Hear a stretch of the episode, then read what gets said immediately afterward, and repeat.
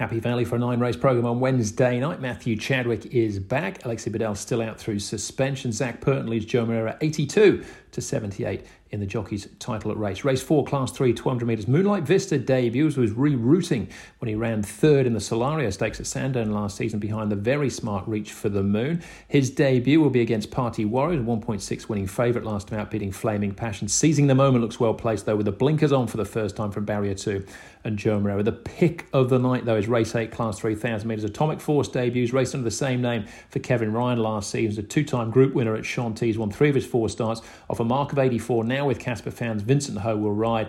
Takes on the runner who was a nose winner last time out, five time winner over the 1200 metres. This is a thousand though. Nervous witness, no problems about speed for him from barrier three and Pride of Eight debuts as well for David Hall. Final race on the programme, class three, 1800 metres. The ever consistent Savvy Kingman looking to go back to back.